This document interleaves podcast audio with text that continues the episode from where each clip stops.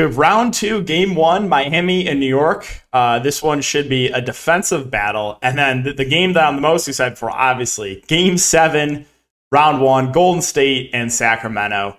Uh, early basketball games on Sunday, noon and 2.30. So remember, early start tomorrow. Welcome, guys. My name is DK. We'll be breaking down the two-game DFS slate in this video. I also uh, make content for Prize Picks. If you guys are not familiar with Prize Picks, they are the sponsor of the video. Um, it is a player prop site. They have basically every single sport you can think of. Uh, you can mix and match sports. How it works is you build out slips with player props, like two players, three players, four players, five players, six players. If you go six players and hit all six, you can win up to 25x your money. You can kind of mess with a lot of different payout structures with, with the, the amount of slips that you're doing. But if you're interested, you can give it a try. Use the code DKDFS for 100% match up to $100. I'll it linked down below. I'll try to get a video up for prize picks as well after this. Um, but yeah, and then uh, quickly recapping tonight. So um, I'm I'm honestly shocked that this lineup is currently cashing right now. Um, so I could have had Bruce Brown over Biyombo. Uh, but I, I, decided to leave a bit of salary on the table. I think I could have had, yeah, I could have upgraded someone there, but I was like, you know what? I'm going to play for Ayton foul trouble and just roll the dice and un- unown Biyombo.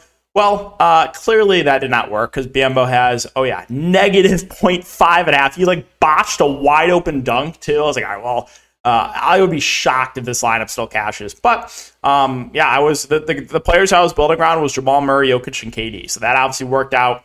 Um, so we'll see. I mean, maybe if Ayton does pick up two quick ones in the second half, that we could get some extended Biyombo run. Um, but yeah, that's a recap there of the showdown.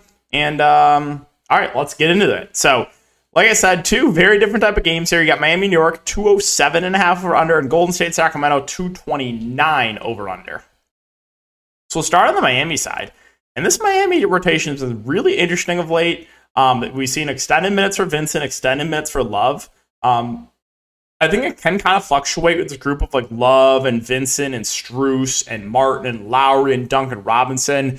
So basically, outside of Jimmy and Bam, I'm not super confident in anyone's minutes. So it'll be interesting to see what the ownership comes in on these Miami guys. Like, for example, is everyone just going to slam slam Gabe Vincent because he played 41 minutes last game, and no one's going to play Kyle Lowry?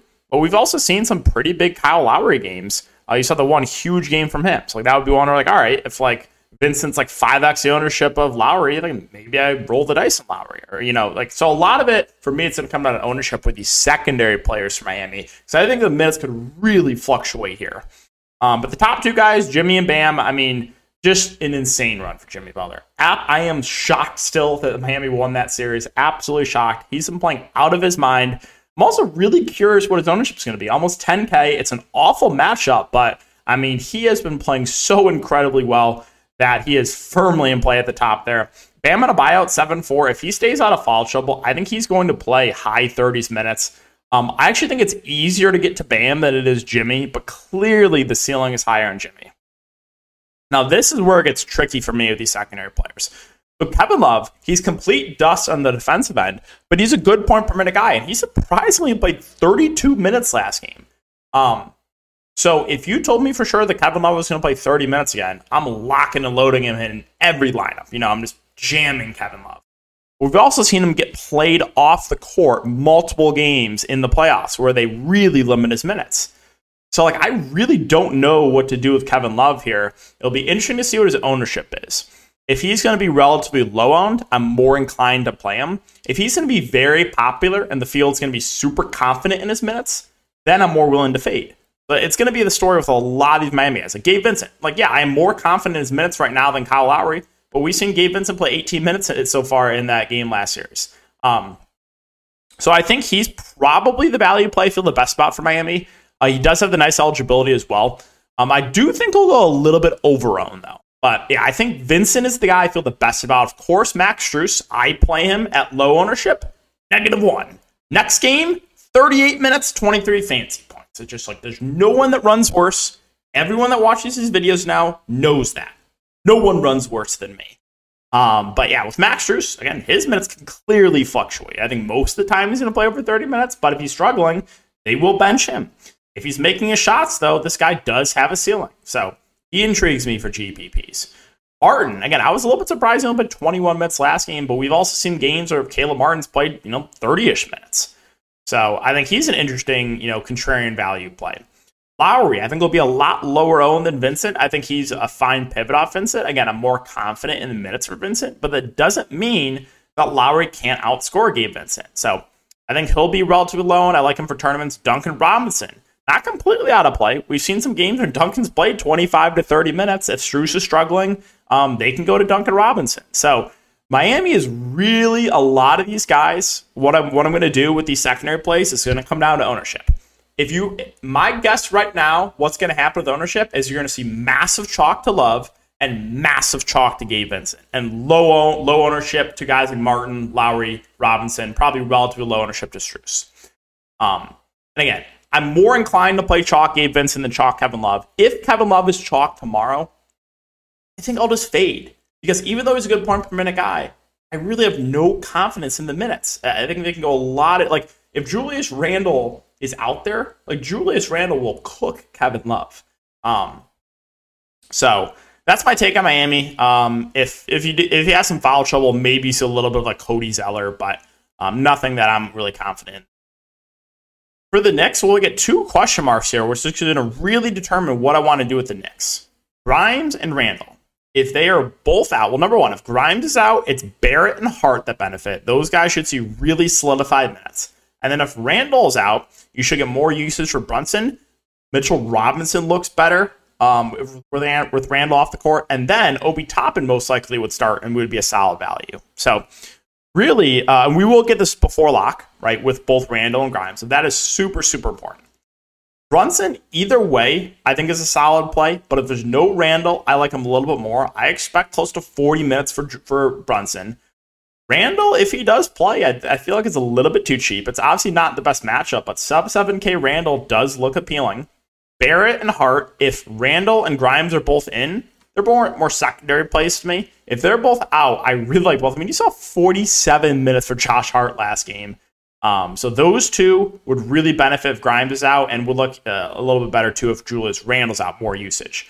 Robinson had a massive game last game, an absolutely massive game, 36 minutes as well if there's no Randle, he does look better. Now, I think last game was clearly an outlier performance, and we all we also have seen games in the playoffs where the Knicks have closed with Hartenstein. You know, we've seen a couple games where the Knicks went to Hartenstein over Robinson. So, um, while I think Robinson's minutes are more secure and has the higher ceiling, I think Hartenstein is still an interesting pivot off of him at probably really low ownership.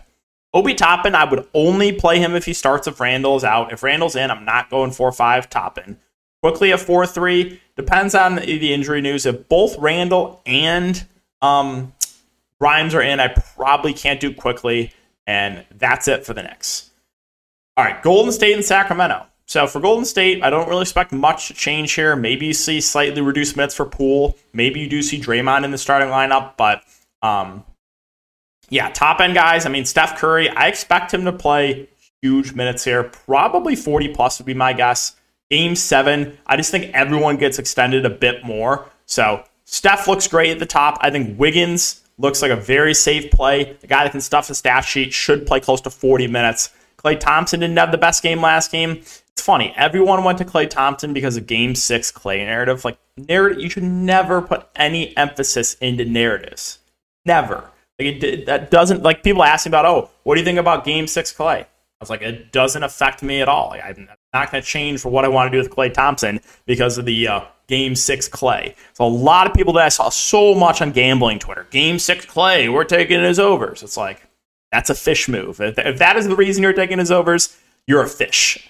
Um, but yeah, Klay Thompson, reasonable. I mean, he has a little lower floor than a guy like Wiggins, but if he's knocking out of shots, does have a ceiling. I think he'll be relatively low owned. Draymond Green, I like him better if he starts. Um, he's a guy that can stuff a stat sheet. And uh, the only issue with him is he is foul prone, but still a pretty solid play. Looney saw slightly reduced minutes last game, but that was because Sabonis got massive foul trouble and they were playing from behind. If this game is close and Sabonis is out there, you should see Looney playing 30 plus minutes. Uh, however, the price point did jump to 6.5, where he's no longer like a smash play, but I still think he's solid. Poole, I think the only way I would play him is if he starts, and I'm not sure if he starts after that performance. They might go back to Draymond. So if Poole comes off the bench, it's really just a contrarian play. And then you have this group of like DiVincenzo, Payton, Moody. I think we'll see minutes. Um, you know, DiVincenzo probably gets the most ownership, but Payton and Moody are reasonable large field tournament plays. And finally, the Sacramento Kings. So this is where we have the most to talk about, and it is so typical, right? If we've never ever seen the, the you know of the wings, we've never seen it be Harrison Barnes that gets benched, right? I finally, finally play Harrison Barnes the first time all year, and what do you know? He's the one that gets benched. Like it's just it's unbelievable. It's really truly unbelievable. You could write a novel about it. How bad I run. It's incredible how bad I run. Also, Keegan Murray was was way overowned last slate. Plays 45 minutes. It's just like you actually just have to laugh at those things, right? Otherwise, it's going to drive you insane. But the Kings switched up the rotation the most. Again, number one, you saw Murray play almost the entire game. You saw Monk play a bit more. And you saw Trey Lyles play the backup five, no Alex Len, and you saw Terence Davis enter the rotation. There's a lot that changed for the Kings, and I think since it worked, they're going to go right back to that.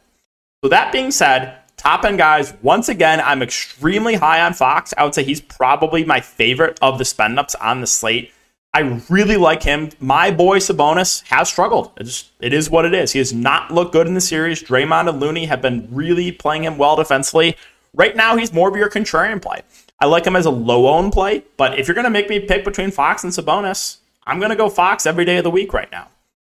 I'm really high on Malik Monk too. I think he's going to be a popular play, especially after what you saw last game, but he's basically the secondary playmaker right now behind um, De'Aaron Fox. Sorry.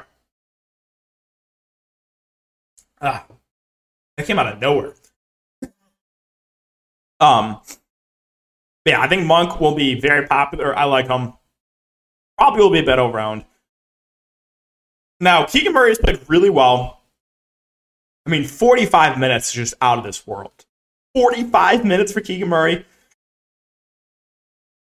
I mean, it looks like his minutes are a bit more secure, but I just I just will mention it. The first two games of the series, he played 16 minutes. Just going to mention. I'm not saying that's likely, but especially after you saw 45 minutes. But if he really, really struggles, like the Kings will go the hot hand. You saw it. Like Barnes has never gotten benched. The first time I ever play Harrison Barnes, and he's the one that gets benched. It's just absolutely insane. Um, Kevin Huerter like couldn't hit the broadside of a barn, and they went back to him. I was just like, "Are you serious right now?" Um, so yeah, the group of Murray, Huerter, Barnes, all in play. I think Murray will by far be the most popular play, especially after last game. But I still think the Kings will ride the hot hand with those wings. Davion Mitchell saw his minutes went way down, only played 11 minutes last game. They went to Terence Davis.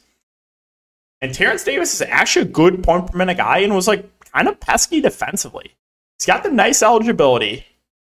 I still think there's like a, I'm pretty sure he's going to play. I would say there's a small chance he DNPs, but I'm pretty sure, especially at the one last game, he will be in the rotation. And if you told me for sure that Terence Davis plays 19 minutes again, I'm locking the loading Terence Davis. So um, he's a really interesting value play to me, as is Trey Lyles, who got the backup five run. When he plays the five as opposed to the four, just a pretty significant boost. I would be shocked if you see Alex Len uh, play tomorrow. So um, I like Lyles. You did see 27 minutes last game, which is not going to happen because Sabonis got massive foul trouble. But I still think Lyles probably plays, I don't know, 15 ish minutes. Like he, he could play a little bit alongside Sabonis. They, they have done that. So um, Lyles also interesting for value. Um, so I would say, to be honest, probably the Kings are my favorite team to target on this two game slate.